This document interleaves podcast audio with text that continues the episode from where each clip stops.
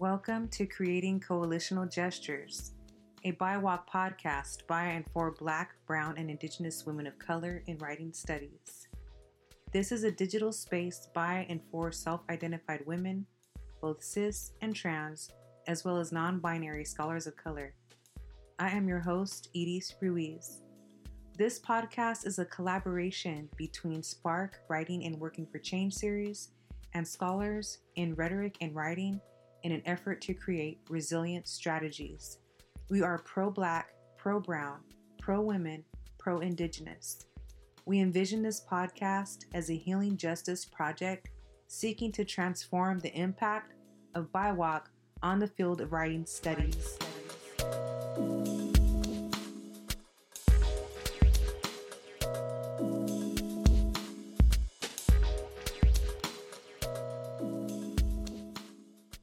Creating Coalitional Gestures will take you on a journey. We will explore what healing means in writing studies by conversing with scholars, teachers, activists, and writers of color. We gesture towards healing and creating coalitions of women of color in order to remedy the silences, because our culture, stories, and unique experiences continue to sustain us. We celebrate our traditions, our struggles, our triumphs, and our world, as many of us are still searching for connection, recognition, belonging, and legitimation while honoring who we are as critical writing studies practitioners who also delve on the margins of cyborg and queer identities.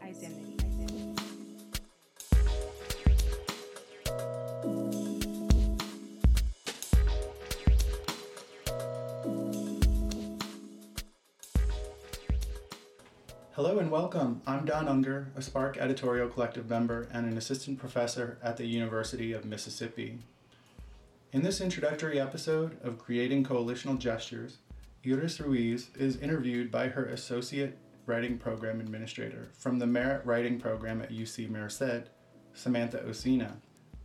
In this interview, Ruiz offers a raw and uncut anti-racist and decolonial lens for thinking about race and writing program administration. She's one of the few emerging scholars researching the relationships among race, racism, history, and writing program administration. In this episode, she provides an honest reflection regarding the many challenges of this work, and she addresses the challenges in an effort to encourage anti-racist coalitional gestures within writing studies.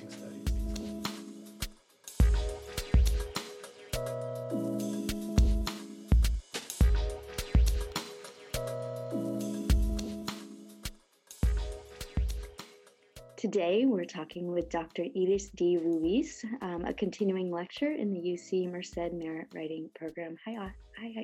Hi. How are you doing? Thank you for having me. Yeah. Good. Thank you. So, just to give everybody a bit more about you, Dr. Edis D. Ruiz is the author of Reclaiming Composition Study, Composition for Chicanos and Chicanas and Other Ethnic Minorities, A Critical History and Pedagogy, and Decolonizing Rhetoric and Composition Studies, New Latinx Keywords for Theory and Pedagogy. On top of those two books, she's also recently published, as of this last October, Viva Nuestra Caucus, The Forgotten Pages of Our Caucus, a co-authored work with Romeo Garcia, Anita Hernandez, and Maria Regidor. Her work in the professional field supports a collective effort for greater inclusion of ethnic minority scholars and publications in the presentation and deliverance at the yearly CES conference, arguing that CES would benefit from letting lead scholars of color hold more featured panels and leadership positions in order to foster a more inclusive environment. Recently, Dr. Ruiz was awarded the Writing Program Administrators Journal Kenneth Bruffee Award for her article, Race, Silence, and Writing Program Administration, a Qualitative Study of U.S. College Writing Programs, co-written with Genevieve Garcia de Mueller. We're meeting up with her today to talk about this award, what it means for the current state of composition studies, and possibilities for the future. So we're glad to have this conversation. So I think maybe like the best way to start off is maybe for those not familiar with this Kenneth Bruffee Award, can you tell us a little bit more about it and kind of what it means in the greater scale of things. So Kenneth Bruffee is a famous kind of rhetorician in the field of composition and rhetoric. And basically what the award does is it acknowledges the best article that's put out by the Council of Writing Program Administrators in their journal. It acknowledges the best article written for the year. So it's granted on a yearly basis, and it is presented at the CWPA conference.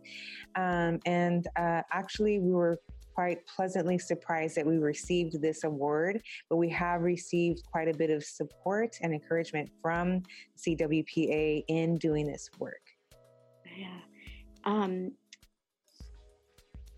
And, you know, it occurs to me, so like the second question I had for you was, why do you think that this article was chosen for the award? And what does that mean for the current state of composition studies? But it might be better to maybe, can you give us a little bit more about what this article was about, maybe where it kind of came from, and I guess the little bit of context in the story about the creating of this article? I'm throwing this question at you out of nowhere. Yeah, sure. It's actually a pretty interesting story. It's one of great collaboration and thinking about how Genevieve and I came to meet about this. You know, we are both part of the NCTE 4Cs Latinx Caucus, and we had initially started our communication over the caucus listserv, and oftentimes we do present, you know, different proposals or different descriptions of the work that we're working on, and what we also bring invitations to people that might want to participate in the work that we're doing and the research that we're doing. And so with Genevieve, she was kind of already working on a proposal for a special issue for CWPA that specifically focused on race and writing program administration. And for some reason, you know, we actually talk about this in our upcoming book-length study of this article. We talk about more about, you know, kind of the background of this study and what happened with that particular proposal. So I don't want to really get into that now, but when Genevieve presented the proposal, and as the leader of the People of Color Caucus for CWPA at that time, she told us that it was not accepted. And so as, you know, an incoming leader, I was incoming as a leader for the NCTE 4Cs Caucus that year. I asked her if she'd be interested in putting the proposal forward to the 4Cs Research Initiative grant application that would then be granted at the 4Cs in 2015 and 2016. And we actually were really pleasantly surprised that we received the funding to continue this research forward, not necessarily in a special issue for CWPA, but in an actual funded study that will be done specifically for 4Cs.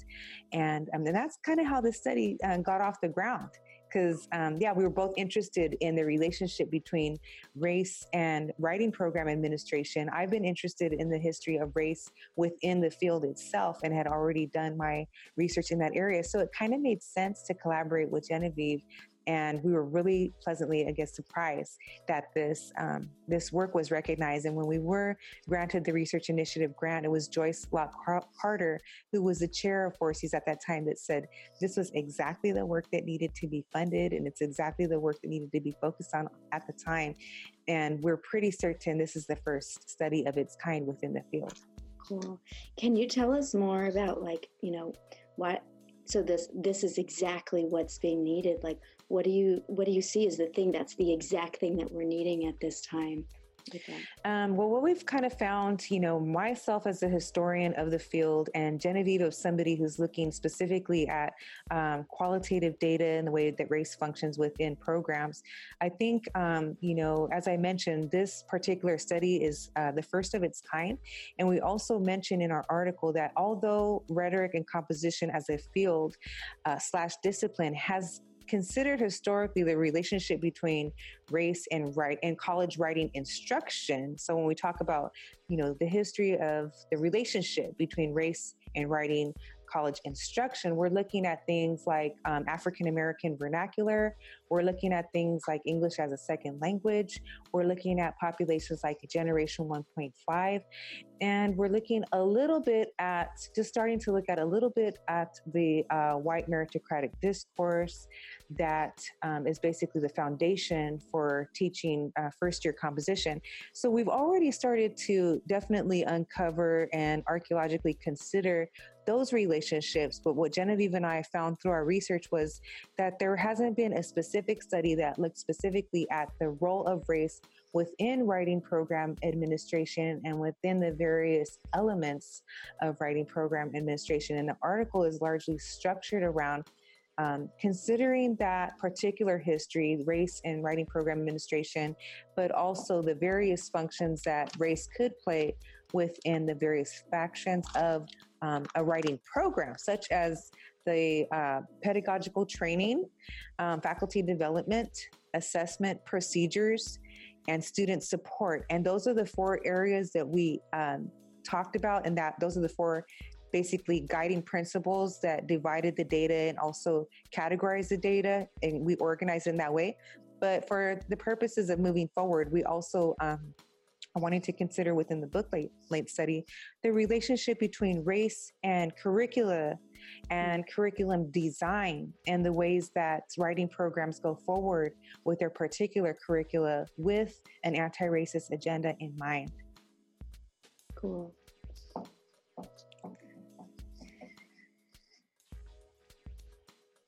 So why, I guess when they're choosing this, so what then does it mean that this this was chosen? Like, what do you think that that's saying about like where we are with current composition? Do you think that this is, I guess what I'm trying to say is, do you think this is signaling a change, or do you think it's like saying we need to change, or do you think it's like, do you get what I'm saying? Is like kind of like what kind of to have this be chosen for this award for the year, what do you think that that means for what's happening in composition studies? That's a really good question. I think it's good to give a little bit of context of what happened the year before this article was chosen for this particular award. And so in 2018, the NCTE 4Cs Latinx Caucus put out a letter, a joint statement in support of a boycott of the 4Cs conference, because many of the Cs members were claiming that Cs was unwilling to move the conference from a location that was blatantly racist, especially towards African Americans, which at that time was Kansas City, Missouri, and actually Kansas City, Kansas. And so we were thinking, let me backtrack. It was a policy called Senate Bill 4, which was in Missouri. So it would actually be Kansas City, Missouri. Sorry for that confusion. And so when the word came to our caucus listserv, you know, as the caucus leader of that time, we decided we were going to go ahead and put out a petition-like letter. It definitely had, you know, enough signatures to where we feel it made an impact. It was, I think, about 800 signatures or so from very influential people in the field.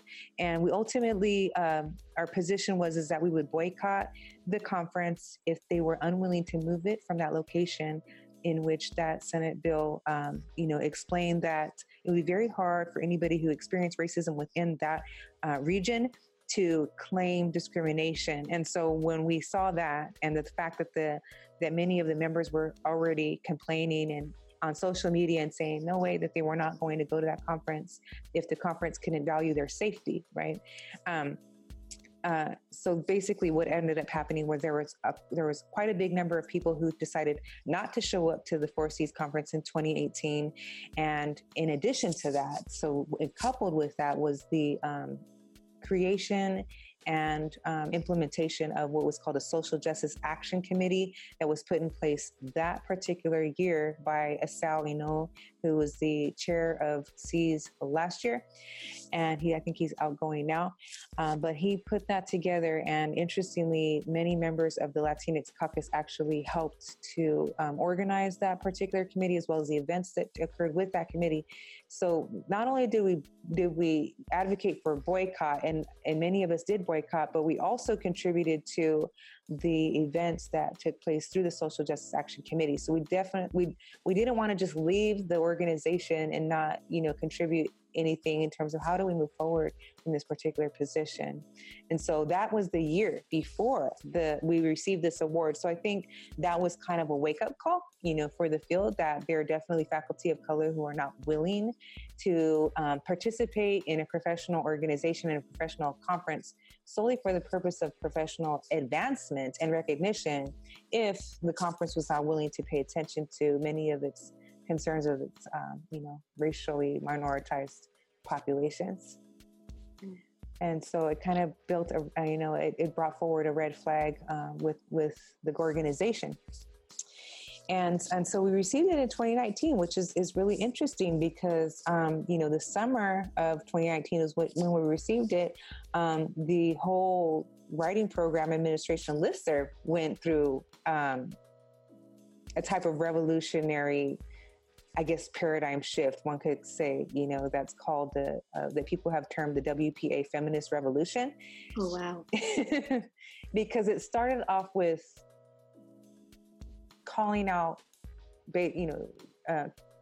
blatantly calling out sexist behavior on the list towards a white woman claimed feminist on the list. And that's where it kind of started. And then from there, there were various conversations about the role of African-American vernacular within writing pedagogy. And then later on with the call for proposals for the 2019 CES conference. With that particular call, it brought up another racialized conversation about code switching and the role of African-American vernacular in the CFP. And that really caused just a lot of people coming out of, I would say, the woodwork, because these are people that don't necessarily participate in the listserv because they have often have felt silenced by the listserv, and they say it's mostly for, the white male professors as a space for them to interact, but not necessarily paying attention to women as much, but definitely not to people of color. So that was a really big, kind of revolutionary moment for the field. Those two back to back. And I would say that, it was definitely kind of a building up effect to, for the field to kind of have a wake up call to pay attention in various ways to people of color's concerns. Mm-hmm. And it's definitely has had a growing effect in different organizations as well beyond CES. Mm-hmm. So now it seems like, that nationally, that there's a shifting happening with the tension that happens whenever there's a shift of the change moving. And, I was talking to somebody the other day, and they were talking about your generation seems more to push against some of these things that happen with people of color and women in the professional world, where this was just, especially in academia, this was just the expected way. Of course, these types of discriminations would happen, and of course, these types of statements would happen, but I never wanted to make the waves. And that your generation, she said, is more about pushing against that. And it seems like that's kind of what you're talking about here, is there's a push for this is no longer okay. We've been quiet about it and we're speaking out now. Do you feel like this article that you wrote is kind of writing into that, or looking to push that forward? I know with the book that you just mentioned, an anti-racist pedagogy, I think definitely is. Do you think that the article was kind of beginning that push, or was it I'm all in already on it? It was definitely at the beginning of the push, because since that was 2015, 2016, and then we had a 2017 I think that was the bridge over from the grant over into the boycott in 2018. And so in 2017, I actually did write also an article through Latino Rebels, which is titled The Decolonial Conference Review. And in that review, it's basically a conference review. I do call out some of the scholars there for their inattention to people of color within their presentations, within their research, and it just kind of goes back to what composition scholars were trying to bring attention to in the civil rights, right after the civil rights movement. And so, being the historical kind of, scholar that I am, and looking back at civil rights and its effect on composition studies was kind of like, okay, now where are we at now in the 21st century? And 2017 seemed to be kind of the year to do that because we were in Oregon. And, Oregon is a very, Portland, Oregon is a very kind of white city. And, it was very apparent that with being a leader of the Latinx Caucus, I'm trying to figure out ways to bridge our presence there with the mainstream kind of happenings of the conference, because the Latinx Caucus has often functioned in an isolated manner. Mm-hmm. And our concerns have not necessarily ever been central, but they became central in 2018 because we had that role in the boycott, but also the role in, helping organize the SJAC. And so I think all of that, exactly what you're saying, was kind of, building up to, in addition to the WPAL revolution, it's kind of all building up to, yes, we definitely need a book length study on it. And Genevieve and I have been, here and there doing interviews with different WPAs across the nation all during this process, in which it is very evident that within each campus that we have a really closer look at, that we're finding out what some of the racial climates, the racial bias that takes place there, in attention to anti-racism and in attention to diversity and equity hiring practices. And all of those things are becoming evident as we look at some of the really honest, forthcoming interviews that we've done so far. So it definitely needs to be a book-length study. Yeah, great. Yeah. And so I guess, it seems like an obvious answer, but like, what do you see as the hoped kind of outcome of like this big project that's coming out of this article that won this award?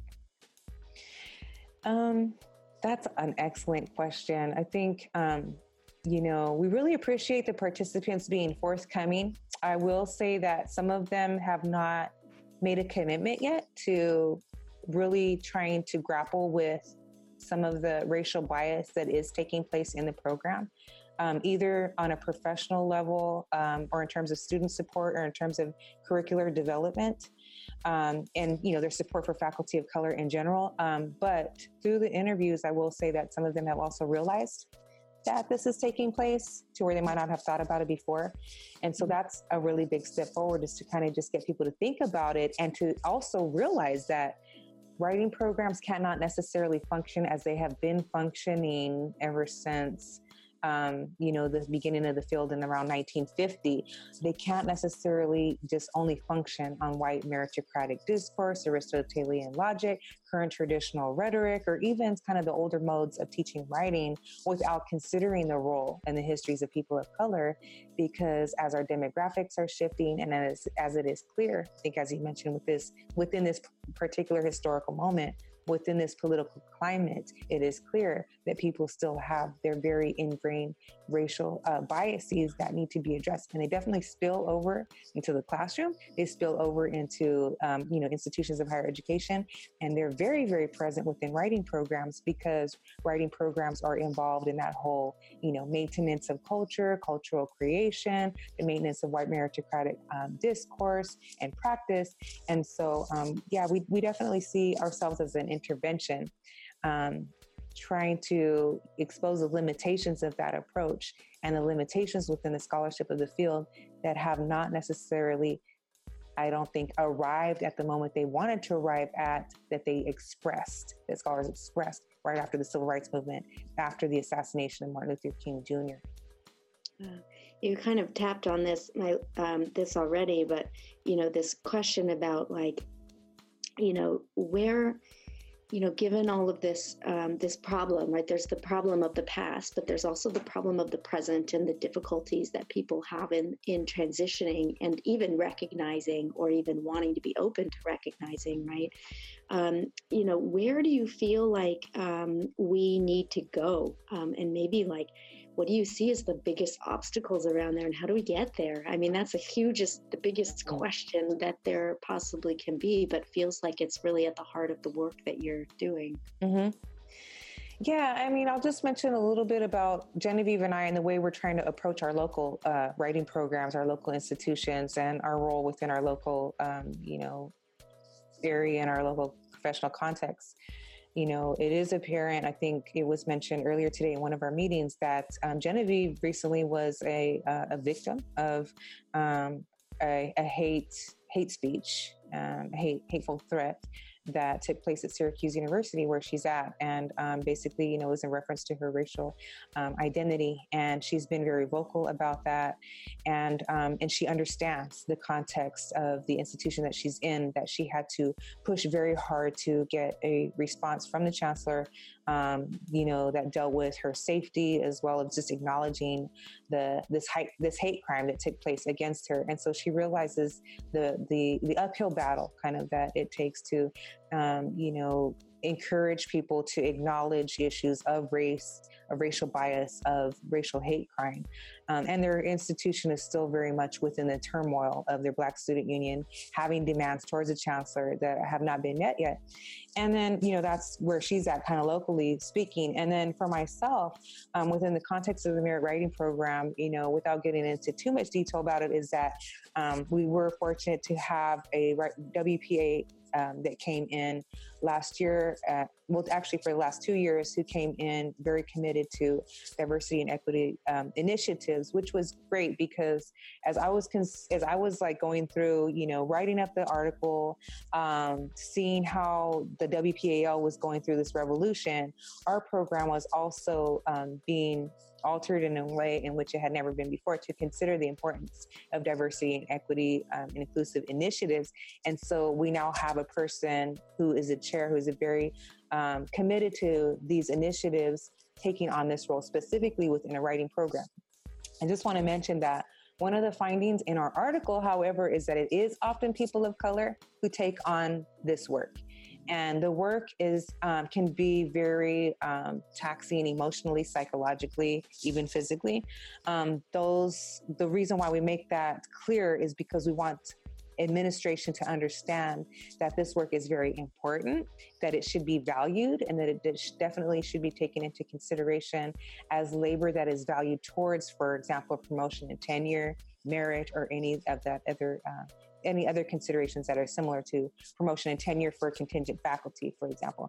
And so I think it's important for us to consider, you know, that the labor often does take a toll on its leaders, and often the leaders are scholars of color so far. So hopefully what we would like to see is, you know, other writing programs taking on the initiative of clearly and openly, but also in a sustained manner, taking on diversity initiatives at various levels. And actually, we had mentioned in the article at the level of pedagogical training, at the level of faculty development, at the level of student support, and at the level of assessment practices. And so if writing programs can put that commitment on their agenda, you know, knowing that it's not going to happen overnight. That's what we would like to see. We would like to see that as it's starting off in, you know, various kind of just spread out local contexts, but we'd like to see it grow into different programs that wouldn't necessarily see themselves as committed to social justice or DEI initiatives, but to see themselves as able to do this work, that it's work that can be done and that there's progress that can be made, even if it seems like they don't have any idea or clue where to begin. Thank you so much for talking to us about the work that you're doing. It's really exciting, and we're excited to have you part of our Merit Writing Program. Thank you so much. I appreciate it. It was great talking to you. Thank you.